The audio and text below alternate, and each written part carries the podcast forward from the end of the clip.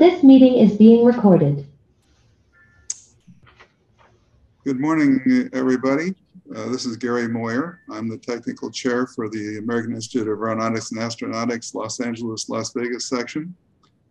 And this morning we have a presentation by Scott Kidney of A T A Engineering, who's a applications engineer for the product. And uh, Scott Speibolt will introduce us. Uh, Scott is involved in the uh, sales and, and presentation of the uh, software, and uh, we're going to let them take it from here. We'll come back later for Q and A, and uh, we're looking forward to an interesting presentation on the uh, deployment of uh, panels and, and devices in on spacecraft. Okay, Scott, it's yours.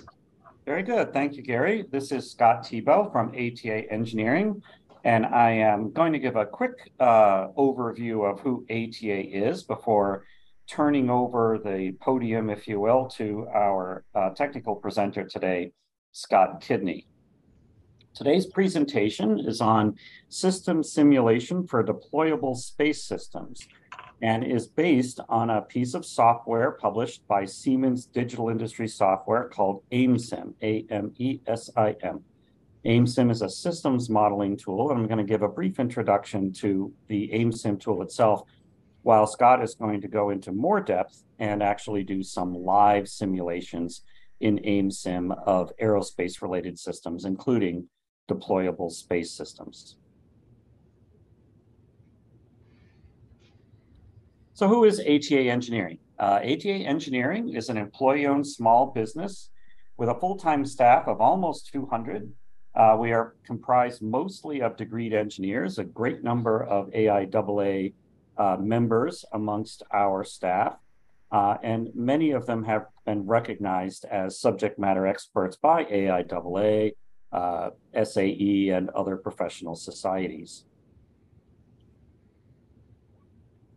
Our forte really is providing high-value engineering services to help our customers solve the toughest product design challenges. Our principal markets are aerospace and defense, including uh, air-breathing transportation, uh, but also launch vehicles, satellites, deployable space systems, space stations, and other related equipment. Also robotics and controls. I'm proud to say that uh, A T A Engineering has over fifty-five thousand engineering hours into the Mars rover project uh, under a contract we had with J P L.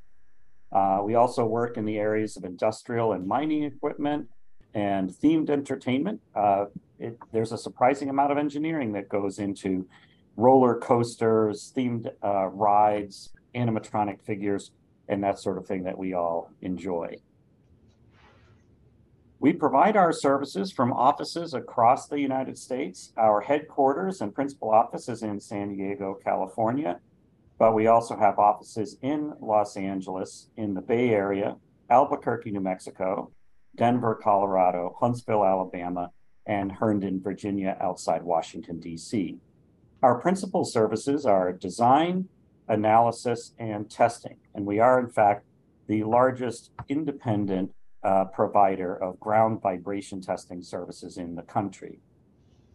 A T A Engineering is also a Siemens Platinum level solution partner, and we provide a full range of services for Nastran design, simulation, and engineering products, including Amesim, which is also sold under the brand Simcenter one D, but N X, Nastran, V MAP, Star C C M Plus, Simcenter three D, Teamcenter, and a great number of other products as well.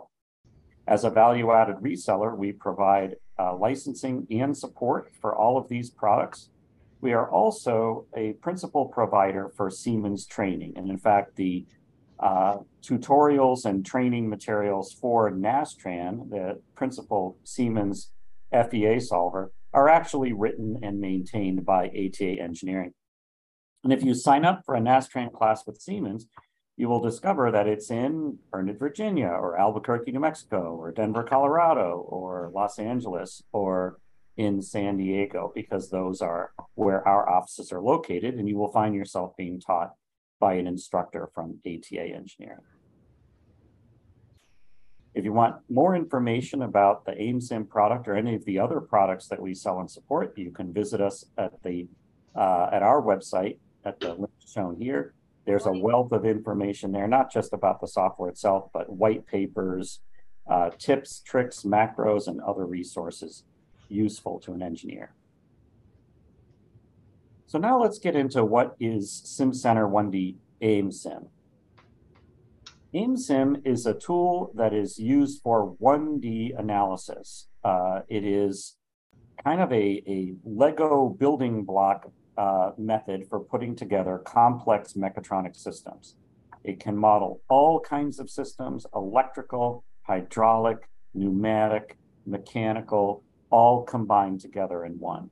And unlike higher level three D simulation tools, Amesim runs typically in a few seconds, even for very complicated systems. So it is used very widely in the automotive industry and in the aerospace industry and in the marine industry for modeling complex systems.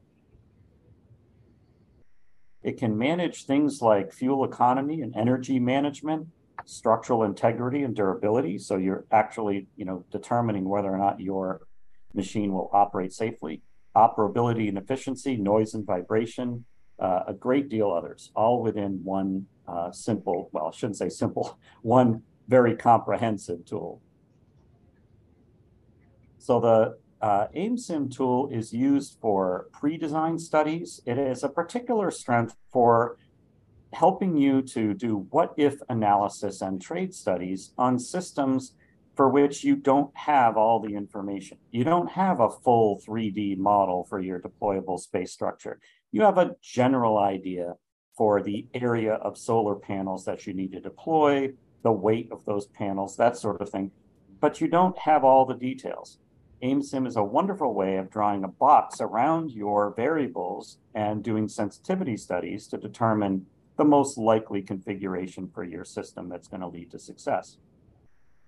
So it's used for system sizing and integration, performance balancing, particularly trade studies, to make sure that you uh, have an, an optimum approach, uh, balancing out all the different design uh, criteria, validating control systems, and connecting in a system model all of the different individual pieces that make up a complex system.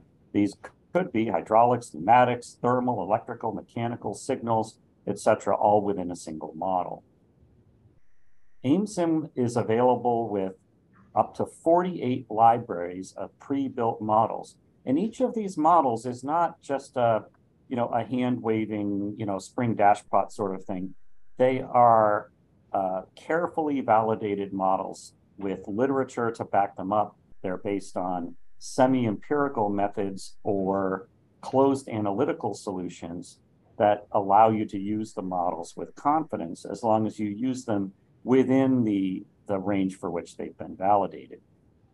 Altogether, there are over sixty-five hundred different multi-physics models that can be used within Amesim. And Scott Kidney will be talking about quite a few of them today. So I will like at this point to turn things over to Scott Kidney, who will take over the presentation and begin giving us a few more details about Amesim. Now, while Scott is doing that, allow me to say that if anybody has any questions, by all means, write them down. We will have a Q and A session at the end, and Scott Kidney and I are perfectly willing to stay as long as necessary to answer your questions. Mm-hmm. So Scott, I'll, I'll need uh, you to stop sharing, and then I'll be able to share my screen. Okay, so there we go. Perfect.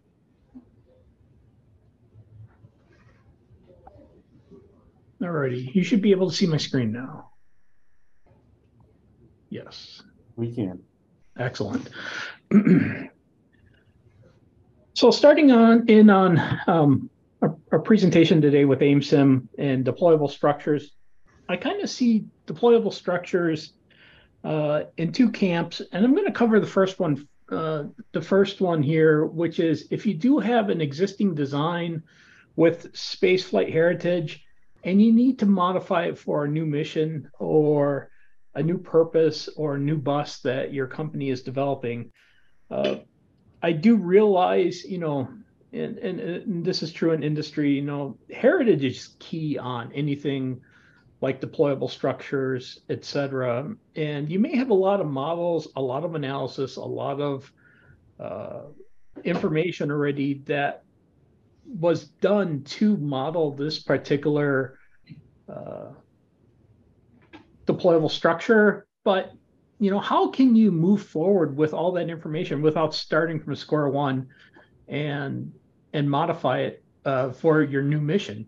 So what Amesim allows you to do is to tap into all that existing modeling that's already been done. And as you uh, move forward, you have a couple different um, ways you can you can work with that existing information to evolve it into what you need to do to support your your new requirements. And unlike, you know, a coupled simulation, uh, SimCenter Amesim uses COLE simulation to solve equations, and and it'll also work through the SimCenter three D motion state equation separately. So it's working together with other SimCenter, you know, three D motion kinematic solution products, which is, you know, of course, you know, the complete Siemens solution to working through something like this. But at the same time, Siemens and the software is written with the understanding that there's a lot of people in the industry that do use uh, Adams for their kinematic solver, and Amesim can tie together with Adams in a variety of different ways, as far as uh, either through co-simulation with uh, Amesim and Adams, or uh, model exchange between the two uh, software elements. So you can uh, take the existing information, modify it for your new mission, and then move forward, you know. And I understand, you know, you're close to heritage and you're keeping it as as tight, you know, with the same modeling.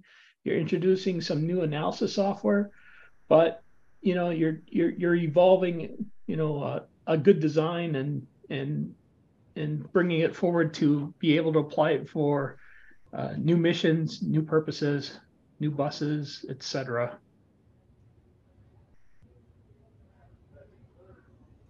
The the other option, of course, are, you know, if if you want to start with the clean sheet approach, and you're either at a satellite startup or you have a completely new idea, and you want to start, you know, almost from a napkin sketch of here's your idea. How do we start with nothing and move forward and use Amesim to uh, to start, you know, working through uh, kind of a requirement space, or, you know, requirements don't almost exist at this point. You know, you're just trying to see what can you do, what can, what's possible. Um, and Amesim fills, I, I would say, you know, one of the best, you know, jumping off points, you know, from a napkin sketch moving forward uh, into software, where you don't have to, you know, necessarily, you know, go through all the work to get like a three D model and then do kinematic analysis and then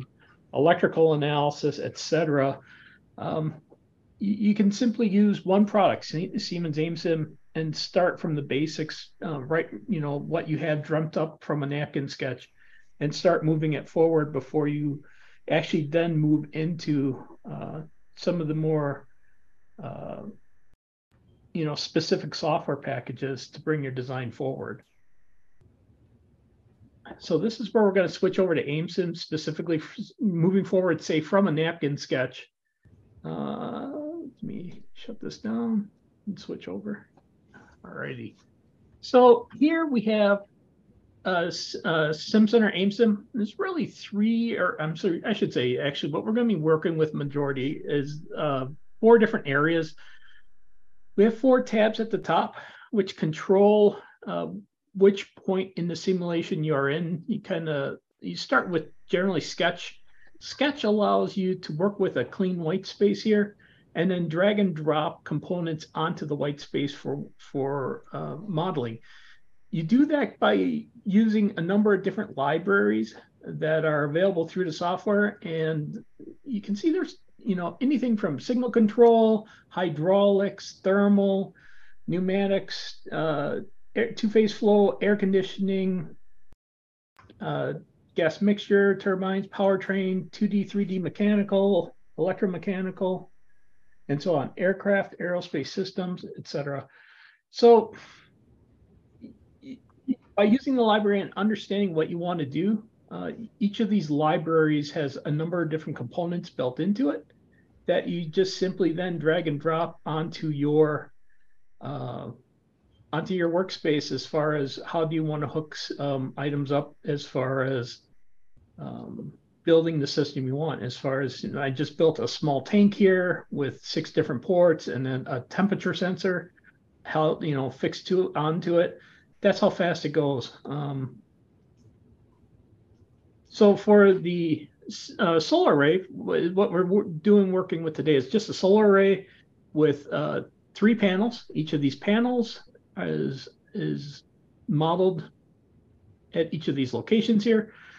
And then at the uh, connection between each of the panels and also back to, say, the satellite or satellite bus, Uh, you, there's a, a a pivot joint here that is given, uh, it has some inertia and then given some torque essentially to to uh, model the change in position.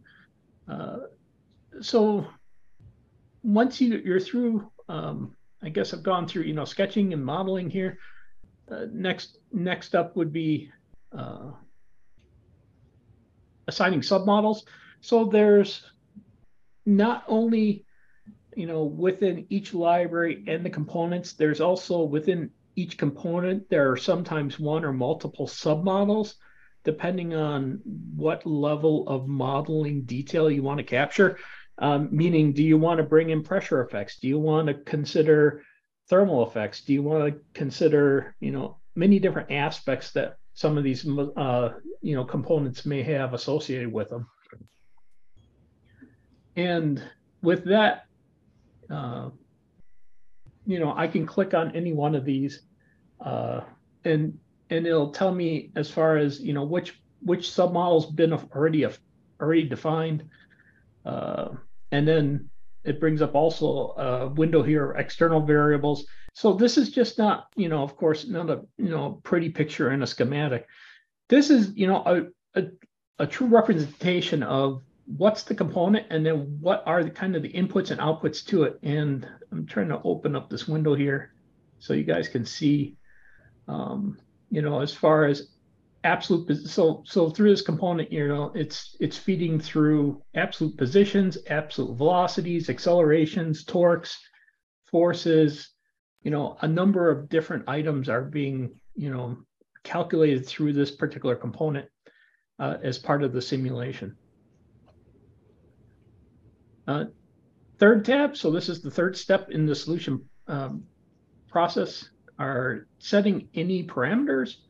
Uh, this would be a step where you would set up uh, initial absolute positions, uh, inertias, any initial velocities. So this is your boundary conditions, just typing in uh, information as far as where, say, panel three would start the analysis and, and, and go from there. Uh, each of these, so each of these models have, um, you know, their own associated parameters. So let's say the joint has a stiffness associated with it and damping, uh, so inertia, uh, you know, set up in the in the coupler or in the rotational uh, in the rotation for the joint. So so this is where you can parameterize your model, set it up specifically for what you're trying to model. And then once those are all set up and ready to go, uh, you can move into simulation. Simulation first also, it goes through a, a compilation check first, where it looks at the model you built, sees if there's any errors or if it has any outstanding issues that may require attention. And for this particular system, I don't know, my run stuff is over on the other screen, but it runs, it runs just that fast. It went through, you know, let me see, go through it one more time. Starts at zero to one hundred percent, and it's done. And then from what you can do from there is check on any of these components and see what was done. So, so for instance, here, panel one, um, the position of point one, which is right, right by the satellite, it didn't change, but the position at point two, you know, did change. It, it folded out. This is a twelve inch panel, and it folded out away from the satellite to its full extension of, of twelve inches. Took, in this particular analysis, uh, about, you know, about a second, second, one point one seconds. I can't really see what that is. So I'm gonna, oh yeah, right here we are. So I can put on, you know, I'm at eleven point nine, eleven point nine nine after one point one six seconds. It's just that easy to um, create plots of what's going on. Panel two. So its point one was at twelve inches following that, but then, I'm sorry, point one was following um, point two on panel one. Panel two, point two is out at twenty-four inches. So you can kind of see where it went through the animation and how its position changed throughout time. Same thing for panel three. I'm gonna just clear this, start with a new new new graph. Whereas its its connection to panel two made it out to twenty-four inches, and then uh, at the endpoint way out here, it's at thirty-six inches absolute position. Uh, and you can go through and say, okay, so a number of things you can get from an analysis such as this, you know, as far as the time it took to open up, uh, you know, and, and of course, these are all pieces of feedback that are calculated through through the analysis, uh, your velocities, uh, spring torques, uh, you know, it, it's it's already calculating because it is time-based, you know, any kind of transient that might be uh, in the joint due to uh, opening up or, or to that motion or hitting a stop, et cetera. And uh, uh, the other thing I just wanted to see was, I think it was, yeah, just output torque. Output torques are constant. Uh, signals are constant. So all, all the information that you could just, you know, find out about panel extension through just a real simple model. So, so moving on, uh, one thing, you know, this is a solar panel that we're working with. Wanted to also just show, you know, on this panel, uh, you know, there's, of course, an array of, of solar cells and, you know, so, you know, you know, there's a lot of information as far as, you know, how much energy is being developed, you know, what models are present in the software. So we're going to back up again to the sketch phase once more, one more time, where just a simple model was created. You know, certain submodels were chosen on these particular components. I believe they're quite simple. Uh, You know, not a lot of specific, you know, different types of submodels are, are related, but the parameter section is quite significant. And uh, right here, we do have uh, for the solar cell, uh, a gallium arsenide uh, solar cell being modeled. And what, you know, makes this a gallium arsenide uh, solar cell is the specific energy gap Uh, at zero K value here, and then the energy gap uh, fitting parameter A and B. So these are specific to that type of solar cell.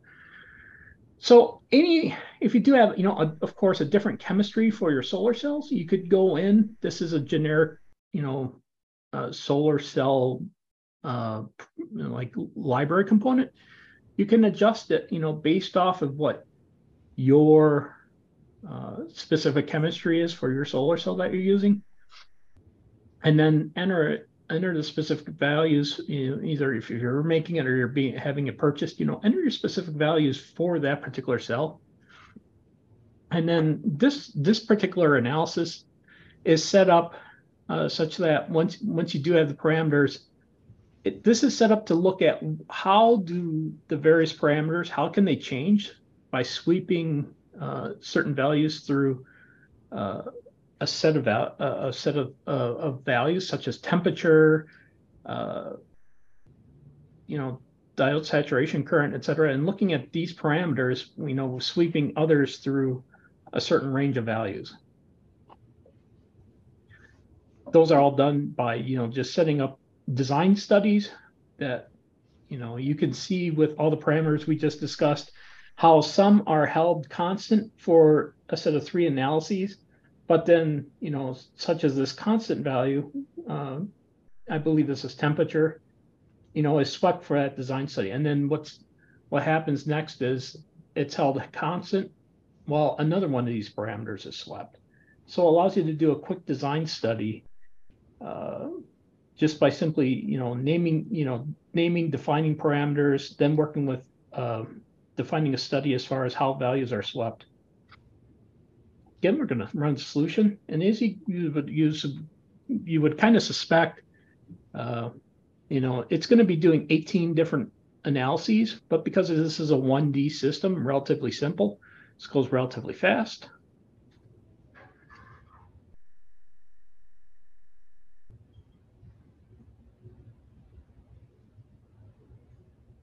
And as this finishes up here, I'm just going to pull up a couple plots that have been predefined here so that you can see them. And this is an example of, uh, you know, on a solar array, the temperature effect on cell performance, uh, you know, and, and how does, you know, you know, as temperature increases, the semiconductor band gap shrinks. It causes an open circuit voltage to decrease. And this kind of, you know, shows the effects of the solar cell with respect to temperature. And then there's other, you know, uh, things that, you know, were done as part of this design study as far as irradiance, you know, it, this expresses the radiant flux received uh, by a surface per unit area. So you can see how that changes with respect to, you know, different settings in on the various parameters. So you can, you know, almost, you know, take this model, compare it to literature on the solar cells you've uh, selected, and make sure it's behaving correctly uh, once you go into modeling. Uh, so just, you know, quick, it, this is excellent for, you know, building up, you know, different iterations on parameters and seeing, you know, how do different things such as temperature, pressure, et cetera, affect the, the performance of the various components in your system. So moving on, uh, next thing would be, you know, I have, uh, you know, I have a, a solar array, I have it extended, I have solar cells on it. They're getting, you know, this much uh, solar energy. What one could do then is uh, plug that information into an overall system model of a satellite. And what's great about this is you're not just talking about uh, just the solar cells or the solar arrays, but, you know, how is that uh, supporting the energy being delivered by the battery with its regulator, uh, and then, you know, of course, the various electrical loads on the satellite, you know, be it, you know, mechanisms, propulsion systems, communication systems, et cetera. And you could take uh, the information that you have from your cell and your solar array, plumb it into a diagram such as this. I'm just going to run it.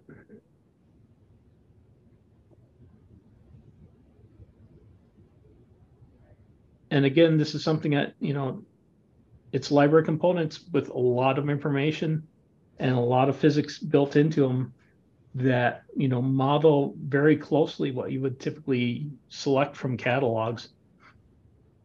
And you could see, um, say, maybe solar irradiance as you're going through, you know, particular orbits or, you know, uh, and how it's dropping off, uh, you know, at different areas of the orbit. And then, you know, a power analysis. And I'll bring it over here too. you know, as far as what's being provided by solar arrays, batteries, and you can see the battery fill as your solar arrays are power is dropping off, you know, throughout an orbit. And then uh, total dissipated what power is given by the yellow line.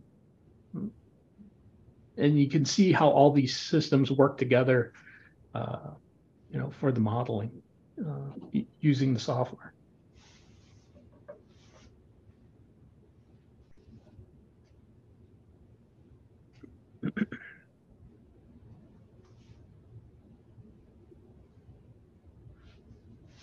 Okay, so one thing I wanted to add, and I'm just going to go back to the PowerPoint before I go on to the next topic, but, uh, you know, not only specifically on the solar panels, you know, the software also has the ability to, you know, pull in mode shapes.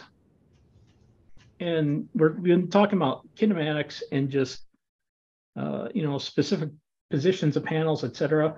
But you also have the ability to, you know, incorporate dynamics and pull in the dynamic uh, information from any of your finite element analysis solvers. So if you do get to that point of modeling the system, you like the panel design, you like the panel size, you run that through F E A, you get the modes, you bring it back, and you can put that inform information into Amesim and have, you know, not only, uh, you know, transients, say, due to hinges hitting stops or whatever, while a solar array is opening up, but also the dynamics of the system and how that may affect positions and uh, joint loading. The, the other thing, too, is you can go one step further. Instead of uh, a two D type analysis, you could also go into three D. And there is uh, an assistant that would allow you to, uh, you know, set up a three D model, three D joints, Uh, with the motorized joints, et cetera. So that maybe you're not doing a solar array, but per se, perhaps an arm. Uh, it does have all the modeling information built into the software to handle uh, arms, different joints, degree of freedom, inertias, et cetera. Uh, that would be necessary for, um, for that particular type of analysis. And of course, you could set up uh, an animation that allows you to see how this is moving in real time. Okay, so now switching gears a little bit, and we realize, uh, you know, the needs of the audience, and had, I guess the audience has different needs. It's just not space flight. There's a lot of people interested in in aircraft and quadcopters and uh, other types of flying machines, but wanted to show how Amesim would also work with respect to, say, a quadcopter design. So, you know, you you, you can kind of see how uh, you just, you, you don't have to worry about, I mean, Amesim doesn't just focus on one area of a system, and that's what's best at. It, it, it focuses on many different aspects as far as batteries, Uh, motors, propellers, what's your lift, how does this behave, uh, flight dynamics, et cetera. It'll model everything, and that's where it really is is, is strong, and that's what it's really strong at. So we wanted to go through a, just a quick intro to a quadcopter exercise uh, with the software, just to kind of show what's going on. Uh, this is kind of state chart driven. Uh, I, once again, as far as you you have. Uh, Uh, a particular environment that you're flying in, a particular mission, and then you have control loops for all the various uh, rotors on the quadcopter, and then you have the quadcopter model and the aircraft model on this right-hand side, so that you do have the control, the mission and the control feeding into each of the uh, four motors and the four propellers fed by a battery. Uh, that feeds into what are the flight dynamics of this particular system for a particular mission. And uh, you guessed it, there's an animation built into here. So the, the movie, I'll show you the animation of how this flies and performs throughout the category. But you can see a number of different areas being touched here. Once again, uh, you know, we, we looked at mechanical systems, you know, with the solar array, but now we have batteries, motors, uh, uh, you know, a lot of, you know, batteries and motors uh, and mechanical, which we saw in, you know, uh, solar arrays, deployable arms, but then also now propellers, uh, which you could see in, you know, any number of aeronautical systems. So I'm going to start first, you know, back this up to sketch. Uh, so, and I think I want to go at B in parameters here. Just take a look at this. Um, you're not, this is, a lot of these have uh, additional um, uh, settings too. So they're, they're just not, uh, you know, filling, going down a chart and filling out information. They do have uh, additional uh, uh, interfaces that pop up and allow you to either import geometry or uh, additional, you know, add additional information as far as, um, you know, specific airfoils uh, or, or pitch information with respect to the blade design, say, on this particular propeller. Uh, there's also information on specific interfaces for, let's take a look at this. Uh, so this is using a McCormick propeller, performance maps specific for, you know, a certain geometry uh, of the propeller. So, so it's it's not just, you know, it, you're not just strictly relegated to just entering table values. There's a lot of nice user, uh, there's a lot of nice information here that you can enter, and you can see too. This is. This is probably not where you would start, you know, just from a napkin sketch. There's a very layered approach to Amesim that you can start with very, very simple models. Uh, and, and the solar cell model is a great example of that, where you could, you can just understand how the various effects of temperature, et cetera, affect your solar cell. And then you can build it up to a much more complicated model, such as, you know, having specific propeller geometry built into, say, a quadcopter analysis or demonstration. So again, uh, we have four motors uh, running a quadcopter, and that's this particular analysis. I'm going to run the simulation here.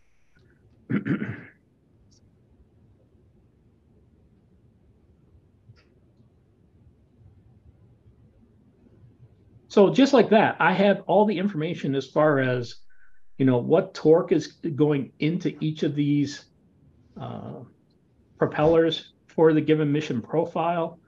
Um, you know, I have speed, you know, what's the controlled speed, what's happening. And again, plotting is just as simple as dragging and dropping onto uh, this white, this white space here. And of course, measure current, you know, and this is for one particular Uh, one particular propeller. So you can take a look at, you know, amps drawn, et cetera, for this, for this quadcopter.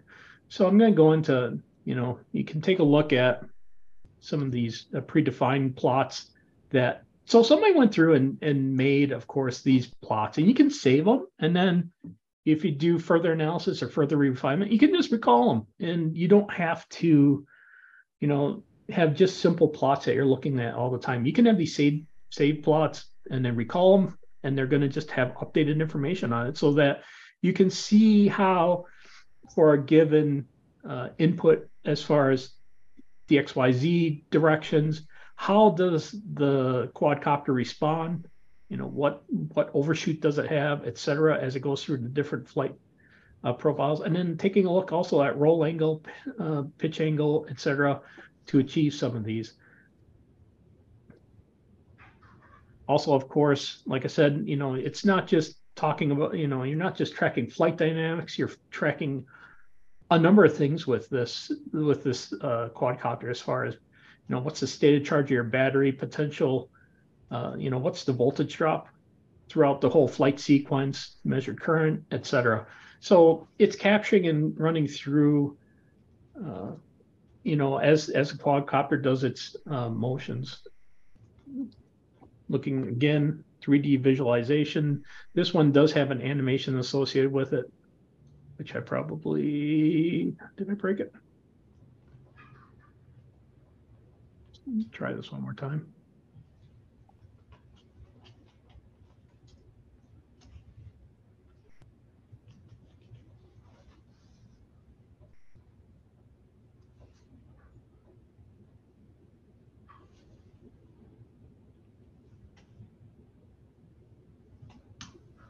I may have really broken it this time. Cool. So let me uh, just keep going here, but I can see if I can get this back here. Let me see if I have something to follow up.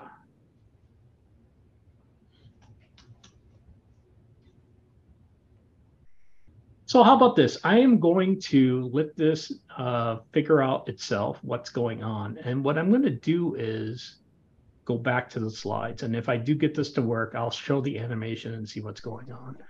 But as far as the slides are concerned, let's see. Everybody can see my screen, I hope. Yeah, awesome. So I just wanted to kind of wrap up here a little bit for myself, Scott Thibault, uh, as far as uh, all the contact information for for Scott and A T A, of course, are is built into, uh, is shown here, and then just kind of move into question and answers. And I'm going to try to get this animation up and going here while we we move into question and answers and and go from there. So. Hey, Scott, could you let me take over for a minute? Just stop sharing while you try to. Absolutely. Yep. And I need to make sure I'm on the right page. Yep, I am. So I just did want to mention, since uh, Scott has to fix a couple of things and we have the opportunity, um, that A T A Engineering is hiring. We are proud to hire A I A A student members and, uh, of course, regular A I A A members as well.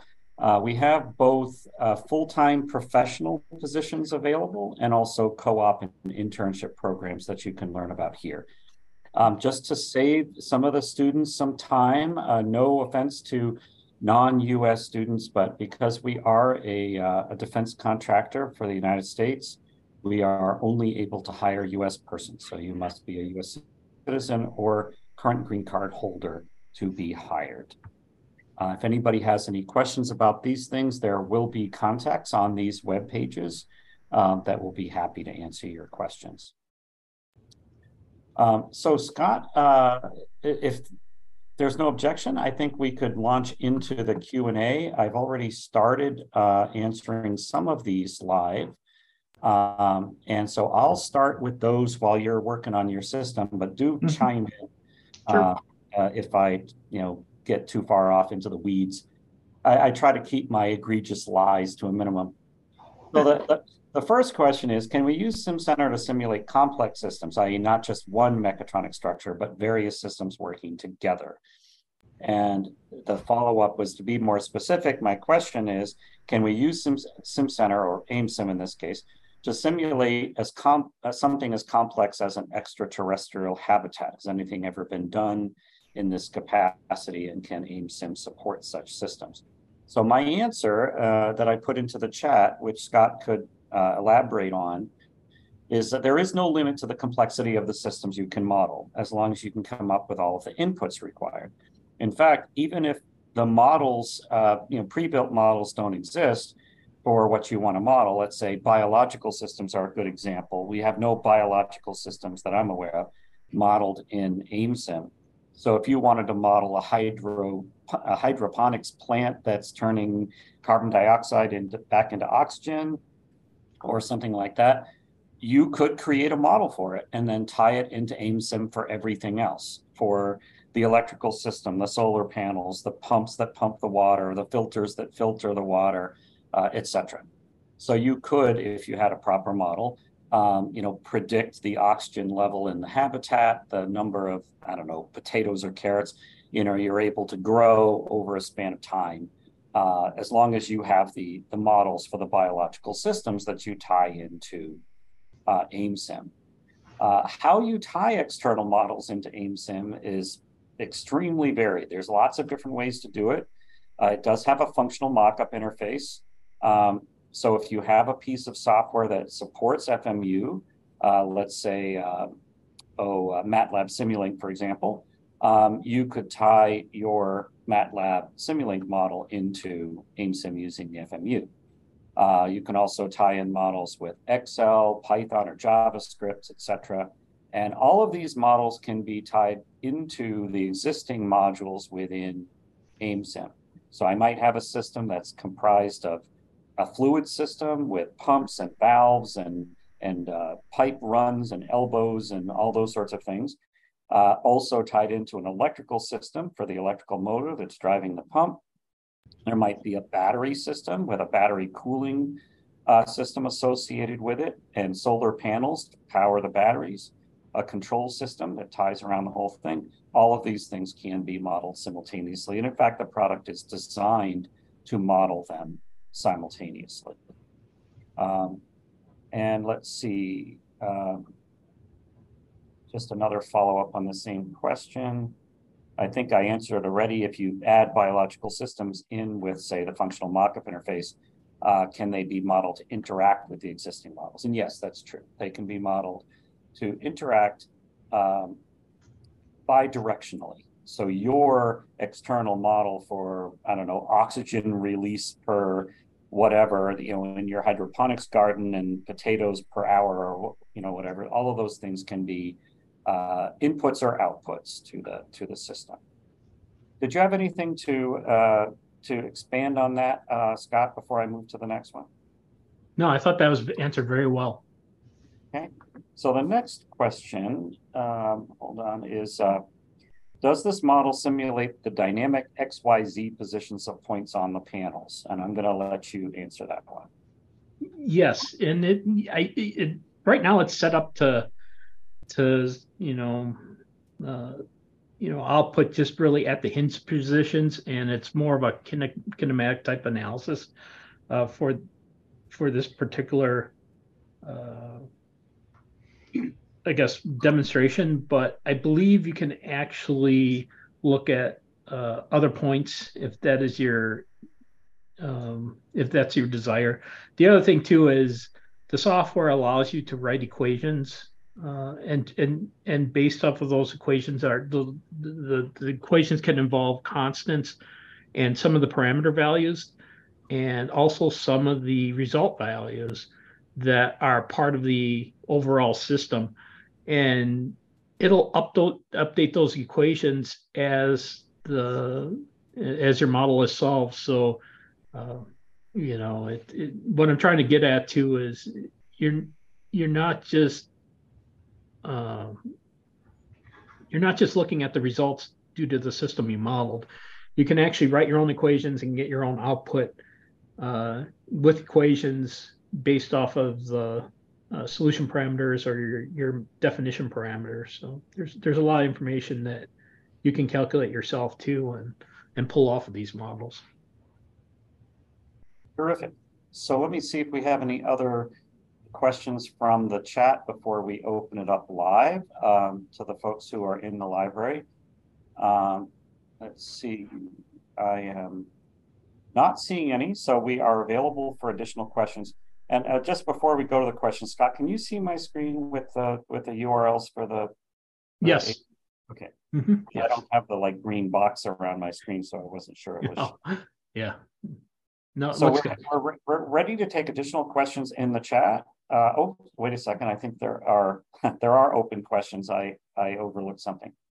Uh, uh, okay, Robert, so it was mine. Um, have you guys modeled any vanilla space habitat? Um,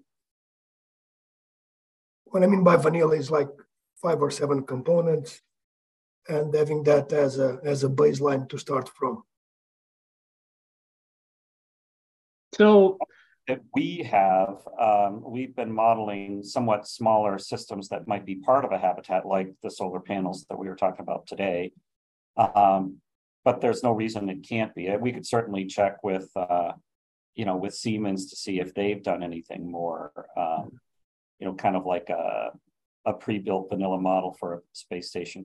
To be perfectly honest with you, they're really not, the, the models are not complicated to build once you understand how Amesim works. It really is kind of a Lego building block sort of thing.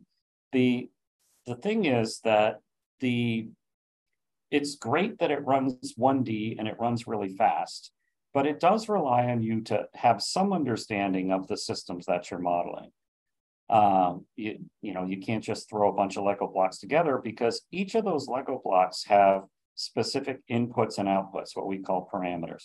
So each of them are going to have parameters, and you've got to know those inputs, or at least a range of inputs for those, or your, you know, your model won't be very accurate.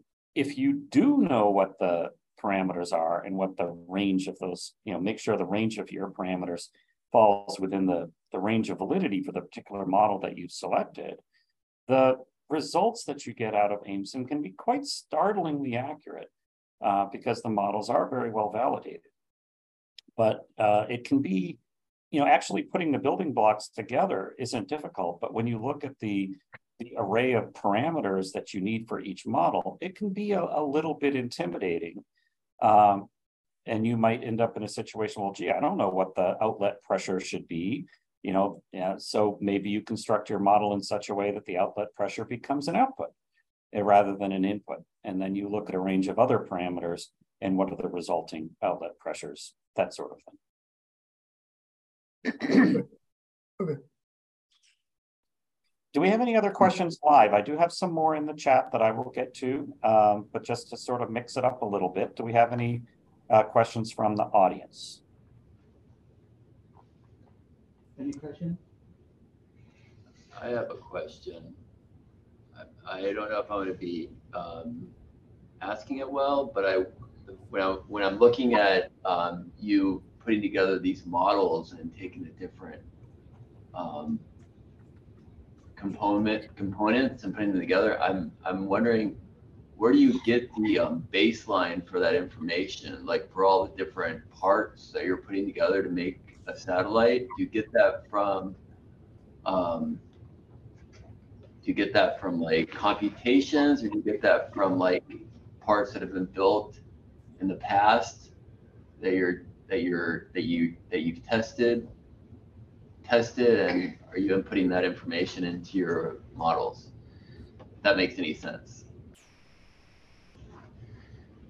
Yeah, so I I think there's there's two different Uh, sources for that information. One, uh, Siemens has done a great job of looking at industry and building in as much information as they do have uh, into, into each of these components. But then, you know, like you saw on the solar array model, you know, there is going to be some information that maybe is part of, uh, you know, heritage or what your employer's previously done that you need to enter, you know, as far as torque values, friction friction values, uh, damping, et cetera. That uh, you, you know, may be a, a a good starting uh, point, but it could also be one of those things that um, you know, I noticed on the solar array that, you know, I wanted to adjust some of these parameters to have like, you know, specific opening times for the array, et cetera.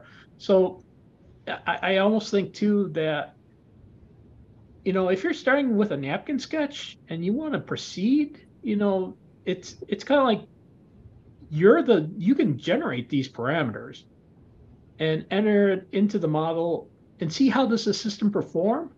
And then that's your jumping off point to go into, you know, further C A D design, finite element design, uh, flow design, et cetera. So it, you know, still look at this as, you know, you're starting with an idea, you're jumping into the software, you're defining that idea, and then you're starting, you know, from that point to do uh, some of your C A D design, your F E A design, et cetera. So it's, th that's how I probably would answer that question. Okay. I've got, I've got a question. Okay, go ahead. Can you do, like, you guys talked about being able to do like different parameters, uh, like uh, simulation, like different pressures and temperatures and stuff. Can you do like overall weather? Like if I wanted to put my airplane into a hurricane, can I just have, run a weather simulator on the thing to see all the different types of things? Y yes, to a point. I still think, you know, it wouldn't have the the chaotic winds per se of a, of a hurricane, but I believe you can put in headwinds and and different environments, et cetera, that you, you want to simulate, uh, you know, the flight into. So, you know, crosswinds, et cetera, I, I think are all valid. It's a matter of, you know, look at Amesim as a way of studying the response of a system to certain inputs, right? And if you give it a random input, you're going to get a random response. There's no question about it. And, you know, the value of that response might be very questionable. Um, however, that being said, I have myself seen Amesim used to model uh, flight path for an electric uh, U A V. And, you know, it's got to take off. It has a certain amount of weight. Um, it has a certain drag, which has been calculated with an external program and fed into Amesim as a model.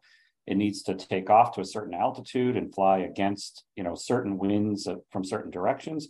And so if you think about it that way, you could say, well, how, how strong a wind can my, you know, aircraft fly against and still have enough battery capacity to safely land when it reaches at its it reaches its destination.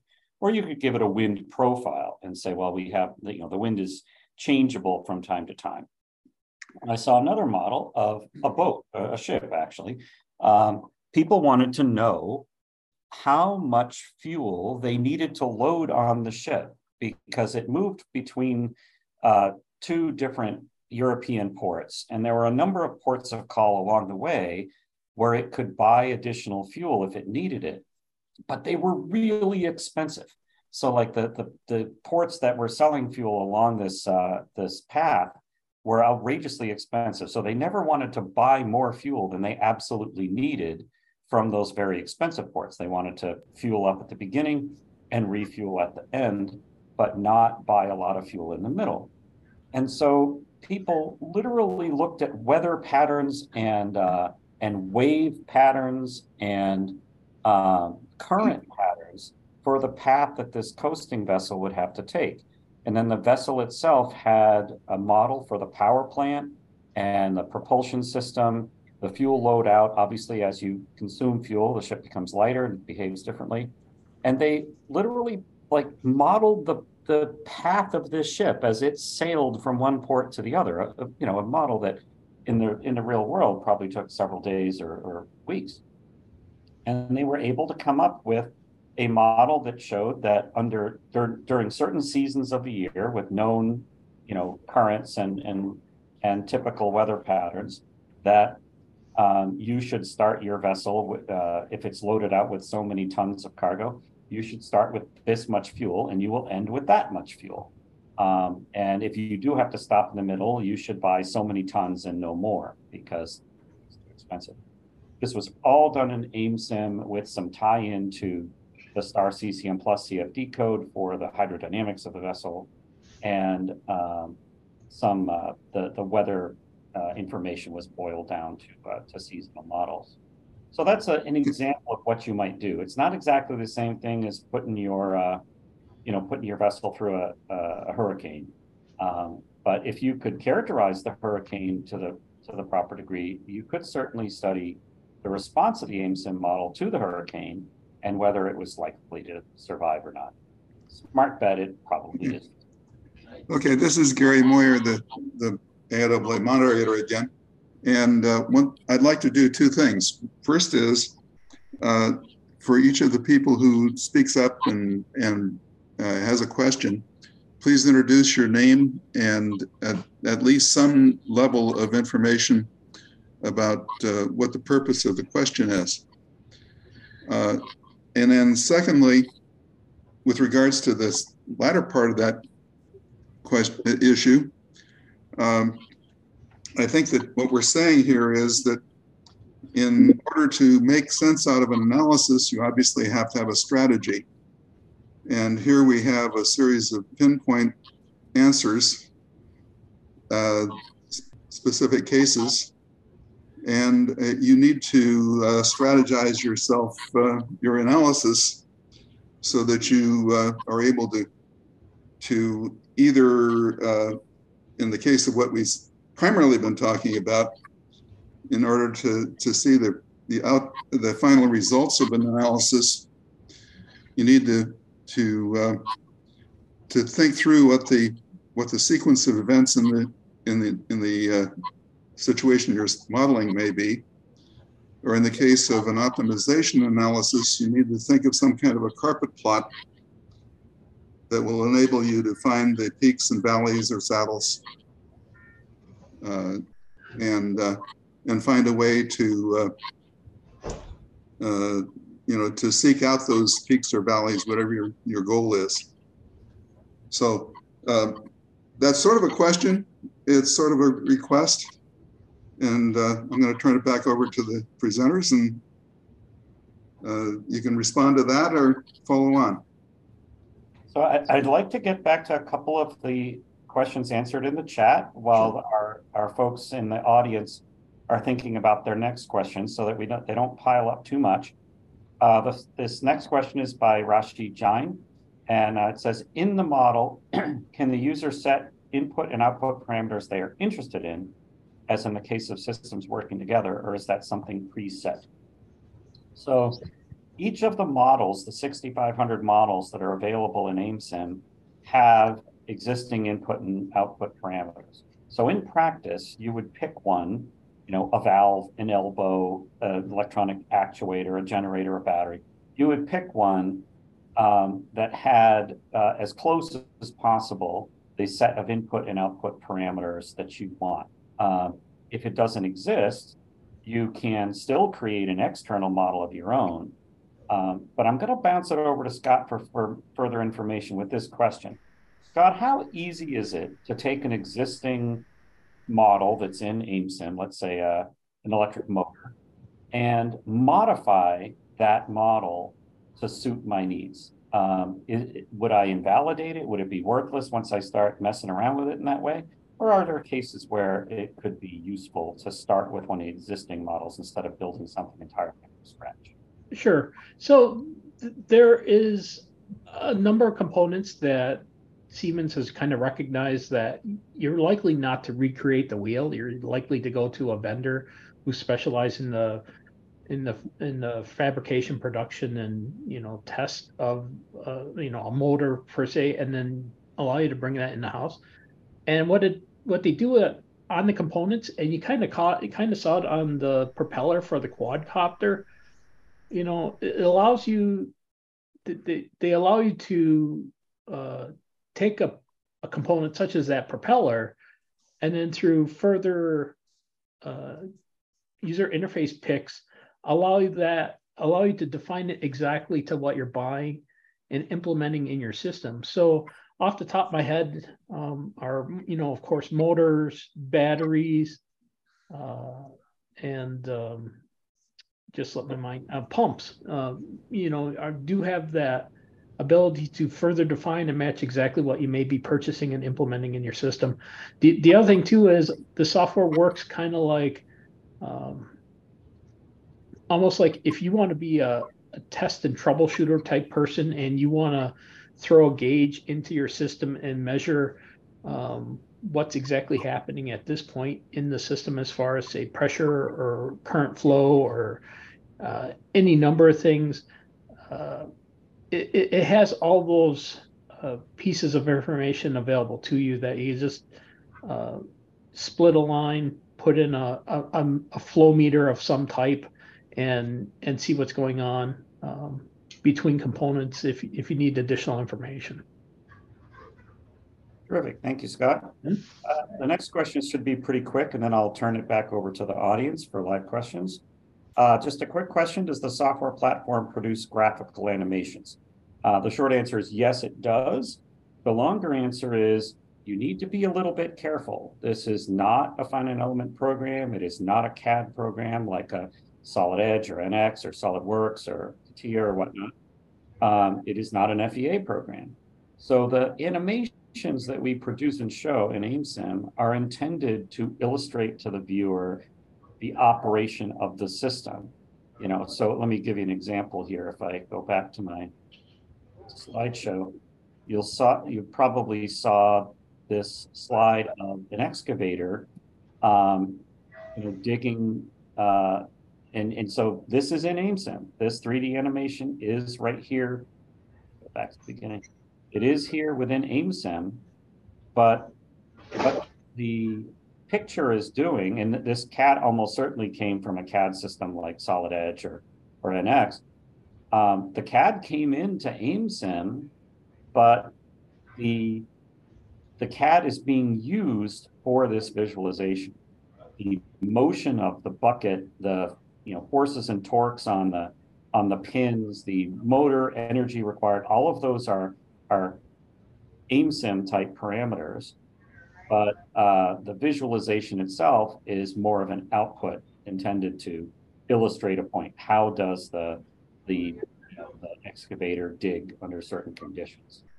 Um, so as long as you understand that, the visualization in Amesim is quite strong. Do you want to illuminate on that in, in any way, Scott? Yeah, could could you uh, just stop screen share, and then this is a perfect way to me to jump in. And, and, uh, and find my uh, my controls here. They've been hidden. There they are. Awesome. Uh, stop. No. Okay. Here we go. All right. Uh, uh, Scott, just a minute. Is anybody got a Toyota Corolla? Corolla? Here? Big one in the front. Car? No. Okay. No. Thank you. No problem. Go ahead. It's a parking issue. Oh, okay. No problem. So, so just to kind of, uh, I I needed to just restart the software and then resolve, and and things are working good once again. But this is the quadcopter once again, and this is what this is. Is this is a Uh, just a simple C A D model dragged into uh, an environment, and what you can do is, based off of your analysis or the the, the information that's generated by the the solution, you can you can allow that to uh, set different animation uh, values uh, for this particular scene. So.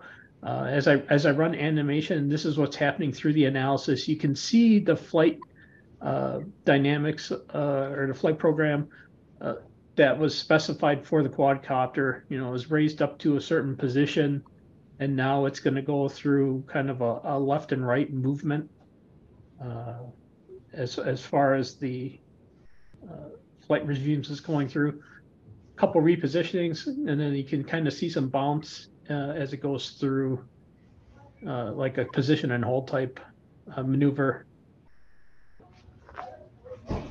and go on. So very simple animations, but you still can see an animation on a scene and what's happening uh, and, and what are your responses. So again, you're seeing a lot more information perhaps uh, in an animation than say uh, a graph of what's the position of the quadcopter as it's doing manu- its maneuvers. Uh, it's a lot of information, um, you know, again, you know, pictures worth a thousand words sometimes.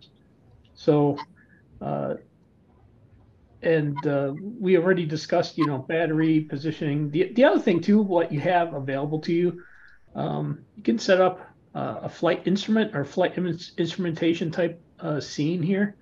And, and just, I'm going to play this for the particular animation, but you can kind of see in just a graphical uh, display here uh, as far as uh, you know, what's the speed of your various propellers, uh, your battery voltage, et cetera. And then of course, as it goes through the flight maneuvers, what do the flight instruments look like as far as the compass, attitude indicator, uh, vertical. I think this, I believe this is vertical speed, uh, altitudes, et cetera is, is, is digital. So, you know, uh, there's just a number of different ways you can uh, show what's happening, you know, with the system that you're that you're showing and everything like that. So through plots, animations, and and this is called a dashboard here. So I'm going to stop this and stop sharing and toss it back over to you, Scott T. Okay. Just make sure I'm on the right slide again. Oh.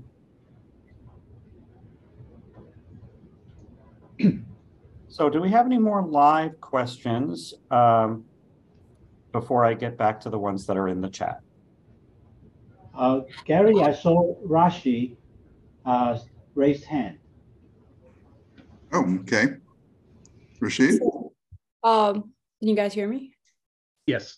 Yes. Okay, so my name is Rashid. Thank you for answering my questions. I'm a PhD student here in um, School of Aeronautics and Astronautical Engineering at Purdue. And kind of like what my research is related to is simulating extraterrestrial space habitats and seeing uh, if uh, with the how they behave, how they functionally behave, what how the health of the habitat changes with respect to disruptions. And so kind of like my question was, uh, is are disruptions something that can be modeled into the software? For example, say you have like a pipeline and we, we have an external model for how the pipeline, uh, like a disruption model for like the aging and the wear and tear of the pipeline over like years. And uh, is that something, like if we do have like a model for that, is that something that can be modeled into uh, the software? Certainly it can. Um, the one of the things about Amesim models is that they are uh, they're dynamic. They're not steady state models in general. They are uh, time accurate models. Um, and so like a, a, an example that I think about is, let's say you have a habitat and it's a self-healing uh, habitat, a space habitat. And uh, it's designed so that if a piece of debris were to, you know, penetrate the, the hull, it might lose a certain amount of atmosphere before being resealed, just for example. Mm-hmm. And you want to know how long does it take for the environmental systems of the space station to react to the loss of atmosphere and rebalance the pressure within the, the uh, environment um, after the penetration is uh, is healed over. Uh, that sort of thing would be a, a great uh, simulation for for Amesim. It, you know, you would give it the the uh, instantaneous loss of pressure, um, how much atmosphere you believe is being spilled out through the hole over a period of time, and then it gets sealed off. So you'd have this pressure loss and then a pressure restoration as the environmental systems correct.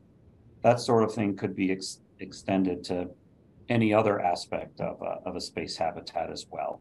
Um, so the systems respond not just to steady input, but to variable input and uh, disturbances, uh, pressure spikes, uh, you know, a wind gust hits your drone. All of those things can be modeled.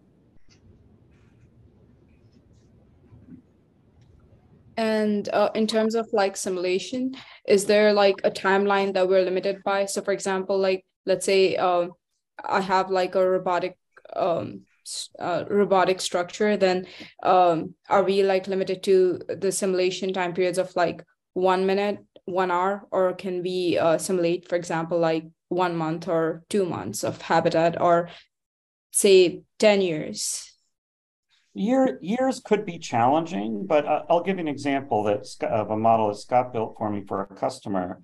It's a It's a cooler case. Think about a case holding beer, right? And uh, so glass door, it loses heat through the glass door. Um, it has a certain amount of cooling going on. The product is loaded into the back of the cooler uh, at a certain temperature, let's say room temperature, needs to be cooled down to forty-two degrees or whatever they've decided uh, it should be. And the so the case starts out at a steady state. And what the customer wants to understand is, how does the system behave as it's used throughout the day? So a customer walks in and opens the door, all the cold air spills out. I don't know if you've ever seen C F D of this, but it's really quite interesting. The cold air being heavier than, than hot, it, it spills out of the cooler, and the customer reaches in and grabs a, you know, a six pack or whatever.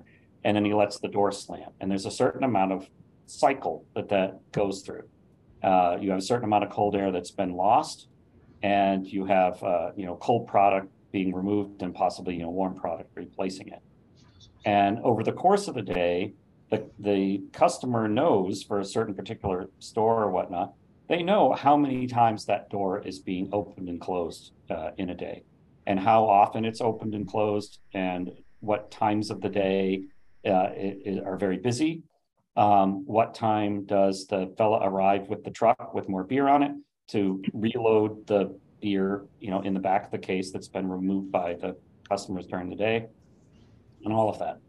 And you would think that this would be darn near impossible to model, but it is actually possible to model that over a, the span of a month. Um, you know, the beer being removed, the warm beer being put in, door being open, closed, and, you know, assess what the energy usage is required to keep the product at the proper temperature under these different variables. Now you start, you know, the, the purpose of a model like this is, okay, now let me start messing with the variables. I'm going to put a quick close mechanism on the door so it shuts twice as fast as it did before without taking off any customer's fingers. Or I'm going to create a policy that we only put new beer in the cooler at these times of day. We don't just open it up and start shoving beer in there anytime we want, because you know it, it, the system is more efficient if we do it this other way. Mm-hmm. Those sorts of things can be done over a fairly long time scale. Um, the reason that they're possible to do is that the transient that occurs when the customer opens the the door and takes a beer is, is relatively short, and it occurs only a few times during the day, right? So these sorts of things, uh, systems of that can, kind can be modeled. Something that takes years, it's conceivable it can be modeled. Uh, what do you say about that, Scott? Yeah, I, the, the other thing I keep coming back to are, you know, we've also spoke to that one customer about greenhouses and modeling modeling that. I, I, I still think, you know, both off of the cooler example and, and for example, say, you know, there was information or discussion about, you know, fouling of uh, very, various heat exchangers, et cetera. How would that performance be down the road? I, I still think it's, um, you know, that type of analysis can be done. You're just, what you kind of want to do is have an analysis that hits, it, it, get, it gets to a steady state relatively fast.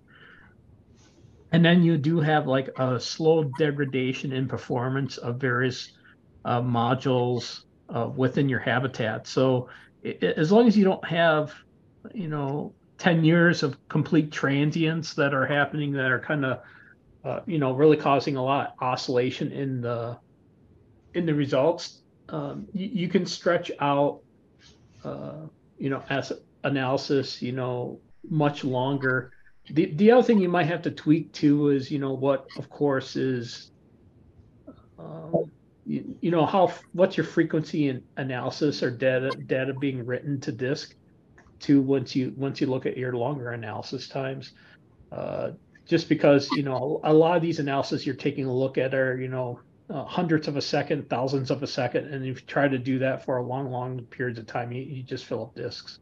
So I think, you know, and I'm going back to say, you know, this this greenhouse analysis we're discussing, uh, you know, I think that simulation was over a year because they wanted to see, you know, what was, you know, what was happening with respect to temperature, moisture levels, humidity, um, and even down, you know, to, you know, what was, you know, how was the soil behaving?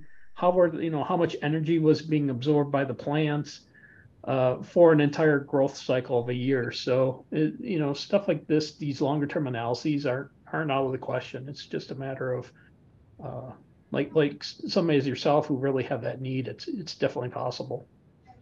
It's sort of like what Gary was saying before about, you know, you have to have an approach, you have to have a plan, uh, you have to know what it is you're trying to learn and what it is you you have for inputs.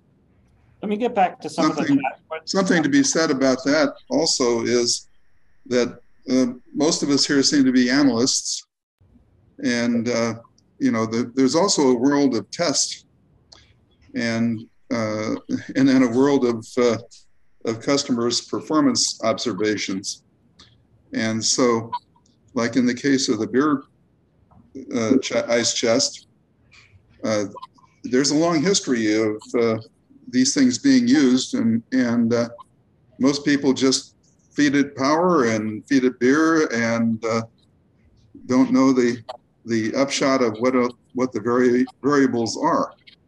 But you're talking about s selecting a set of, of variables and trying to to achieve a certain result.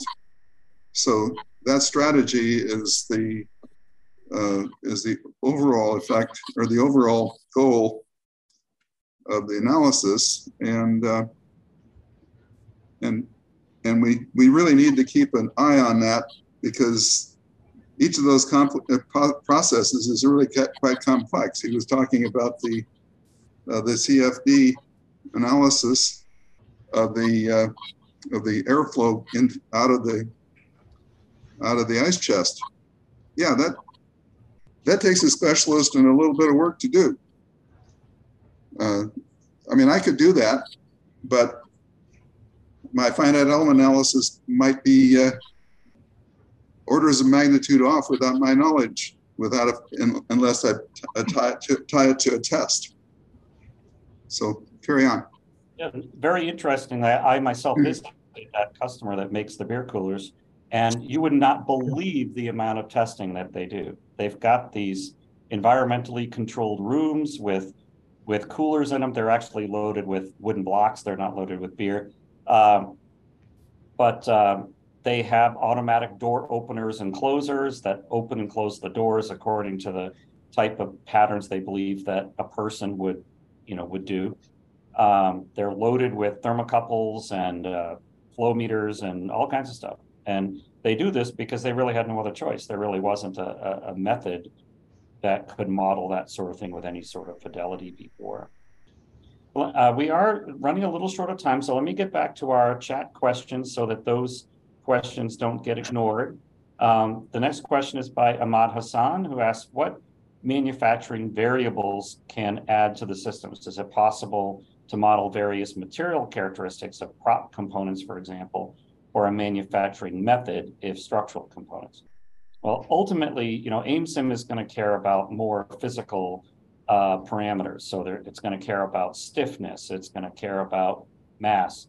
Uh, it's going to care about moment of inertia uh, and those sorts of things. So if the material characteristics that you're talking about affect those things, like using a, a lightweight composite prop instead of, you know, a, a heavier style, um, you know, those sorts of things could be fed into the things that uh, the the submodels, if you will, that will that say feed a quadcopter model. So they can be incorporated, they can be accounted for, but not down to the level of detail of like, well, will this prop crack or or not? Um, you will certainly be able to get cycle information out of Amesim. You know, how many uh, cumulative rotations did this prop make, or Uh, that sort of thing that could be fed into a durability model, but you're not going to get the durability directly out of it. Um, did you have anything to add to that, Scott? No, I, I like that a lot, and it's. I think there's certain areas of to certain areas of the software too that are maybe better at others than others. That um, you know, materials, et cetera. You know, on the mechanical side, you know, I think you answered it, you know, perfectly. There's there's some areas in the electricity side and the electrical side, like if you wanted to size conductors and then see the temperature rise in conductors, et cetera, um, it, it will provide some of that information based off of, you know, how much of the environment you can give it. So um, it it just it just kind of depends on, you know, I guess what sizing information, what material information you have, and And, and and perhaps where you are within the model. So, oh, and and how, what kind of uh, what kind of output are you looking from the model? Yeah, you do exactly. This using a you know a, a low strength um, you know uh, fiberglass prop versus high strength uh, carbon fiber prop. Yeah, how does that? How, you know, why why do you care? You know, yeah, how long does it last? How much does it cost?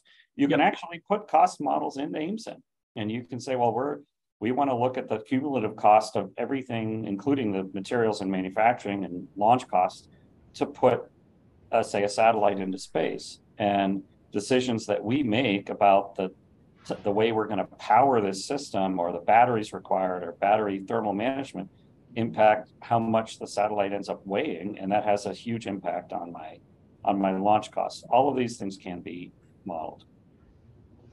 So the next question is, uh, again, from Rashi. Does SimCenter use physics-based models for its simulation or state-based models? What is the modeling approach used within the software? Uh, well, I know the bulk of what Amesim does are, are physics-based models, um, but does it have a state modeling capability at all, Scott? Yes, it does have state uh, space modeling. And then I believe a lot of the analysis is built off of bond graph theory. So I haven't exactly peeled back the analysis and all the stages it, it goes through, but ultimately it's it's it's bond graph kind of energy type modeling uh, that that happens between all the components. Gotcha. So the next question is from Randall. Could you interface your program with a Nastran model? And the answer is certainly you can. Um, there are existing connectors between Amesim and Simcenter three D, which is used to run Nastran. And so if you needed, for example, to um, keep within stress limits for uh, a space structure, and you needed to interactively go back and forth between Amesim and Simcenter three D and Nastran to make sure that the uh, that the study took into account the stresses and strains on the, on the structure, uh, that certainly can be done. There are simplified ways of doing it right within Amesim without tying it out to a uh, an F E A model. But assuming you have established that an F E A model is necessary, uh, it is definitely possible to tie that into Amesim. The next question is from Dan Carlock. Uh, how did it come about that A T A decided to coalesce on the use of Siemens SimCenter products for system simulation versus competing products from MathWorks, MathWorks ANSYS, TASO, et cetera? Uh, the short answer to that question is we did nothing of the sort. We use all kinds of modeling products at A T A, including Um, MATLAB, uh, I can't say about from uh, ANSYS, but we certainly use a lot of Dassault products as well. And there's a very simple reason for it. Even though we are a Siemens reseller and, and we have a great big bushel baskets of Siemens licenses for our staff, our customers uh, often dictate the tools that we're going to use. So if the customer wants us to use oh, uh, um, ANSYS uh, F E A, then we use ANSYS F E A, and we have licenses for that. If people insist on using Abaqus from Dassault because they're, they have certain very uh, strong nonlinear capabilities in Abaqus, then we use Abaqus. So we use a variety of tools. Um, the big difference between Amesim and other, uh, well, let's say between Siemens and other uh, companies is that most companies don't have anything remotely like Amesim. It really is quite a unique product. We do a lot of work with, uh, with MATLAB at our company. Uh, it really is a great tool when you, you know, you wanna uh, apply a whole bunch of equations to a, a process or process data in vast quantities. Remember, we're a very big testing house. Uh, MATLAB can be great. The, the weakness of MATLAB when it comes to system modeling is that you pretty much have to build it all yourself. If it's a very simple system, that's great. Or if it's a complicated system and you're doing it for a PhD dissertation or a, or a postdoc uh, work, maybe that's okay too, because you want to and you want to yourself understand all the little details. But if you want to build very complex systems quickly without becoming an expert in programming, uh, Amesim is a great alternative to that. And if you want to, to attach MATLAB models to Amesim, that can still be done as well. So Amesim and system modeling really is a, it's a unique capability of the Siemens suite of products. That and that Amesim can also be tied into these other products like Nastran, like Star C C M Plus for C F D, uh, or any other, like uh, SimCenter three D Motion for kinematics. Uh, it's very easy to tie Amesim into these other existing Siemens products. And it isn't impossible to tie them into other products. Certainly you can tie uh, Amesim into uh, into MATLAB Simulink, and I'm sure that there's ways of tying it into Abaqus using SimCenter three D as a front end. There's all kinds of ways of working, but we I don't think it would be an exaggeration to say that we have hundreds of engineering products at A T A that we use. Uh, some that we use more than others. Um, I would say that you know the Siemens products for all kinds of reasons are our principal tools, but we do have a lot of other tools as well. For example, on the acoustics side of things, we use a product called Wave six from Dassault because we found it has certain capabilities in statistical energy analysis that no other software can provide. So we're happy to use the right tool for the right product or the right uh, project, but also we end up using the tools that our customers want us to use. Great answer, thank you. Thank you. And I'm just, let's see, I'm just closing out these questions. The last question in the chat is from Randall, which is good because we're running out of time, is for the beer cooler example, do you use a variable step algorithm? Going to have to flip that over to you, Scott, since you built the model. So um, the beer cooler, so it, I, I don't exactly, I, so I'm, I'm kind of hedging here. What do you mean by variable step? Uh, if you mean it from the solution engine side of things, I believe, yes, it is a variable time step solution sequence. Uh, as far as how the model is actually put together, I believe it is a mixture of, you know, uh, I, I'd, I'd say the thermodynamics are definitely steady state, but then you do have some transients built into that model as far as uh, what's going on with the heating and cooling. So it's it's it's it's just a full live time transient analysis is is really what's happening there, and of course the solver's smart enough to, you know, run multiple core and of course have variable time stepping uh, in the solution sequence. So. Very good. And um, we are at the end of our time, and I'm afraid that I myself have a hard stop, um, and uh, and we're and we're there. So uh, I'm going to turn things over to our hosts and uh, go from there. But I'm going. I'm afraid I'm going to have to drop off at this point in time. Uh, thank you, Scott. Gary, are you there? Yes, I just uh, came back on. And uh, okay, so we'll video too. Uh, one question I have is: uh, Has have you presented uh, results such as this at the uh, Aerospace Launch Vehicles Space Systems um, conferences that, that typically occur in June? My response to that would be not using Amesim. I believe we we typically do have, I, I don't, I can't say for that specific conference, but we do have okay. a number of different conferences that we do present uh, results and projects at. Um, I, I just don't know if that, that specific one is. I know that A T A has made presentations there for other purposes. Sure. So, um, sure. in fact, uh, when I was at uh, Tier W, uh, and, and they acquired the Hamilton's propeller company, uh, we got involved in developing a scimitar uh, propeller composite analysis program. Sure. And uh, the, the graduate student became PhD who from U C L A who was uh, Uh, supporting supporting us did go to A T A in, uh, in San Diego. So mm-hmm. uh, you you guys have a lot of capability over the course of uh, thirty plus years. Mm-hmm.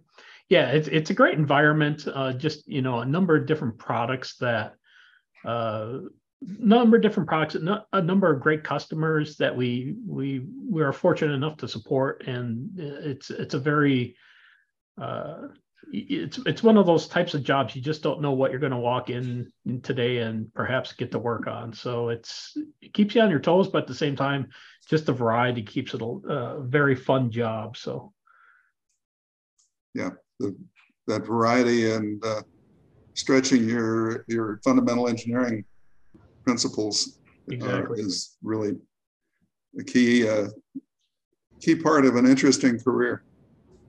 Uh, For the sake of those that are maybe watching the uh, the array of the gallery right now, uh, in the background and at the library is are are about five members of uh, a Korean uh, uh, team that that is uh, working at a at a local university. Uh, there's a professor and and several students. And I don't know if Ken would like to introduce any part of that, but uh, I think it's interesting to note the, their presence and welcome them here. You want to say a few words? Ken?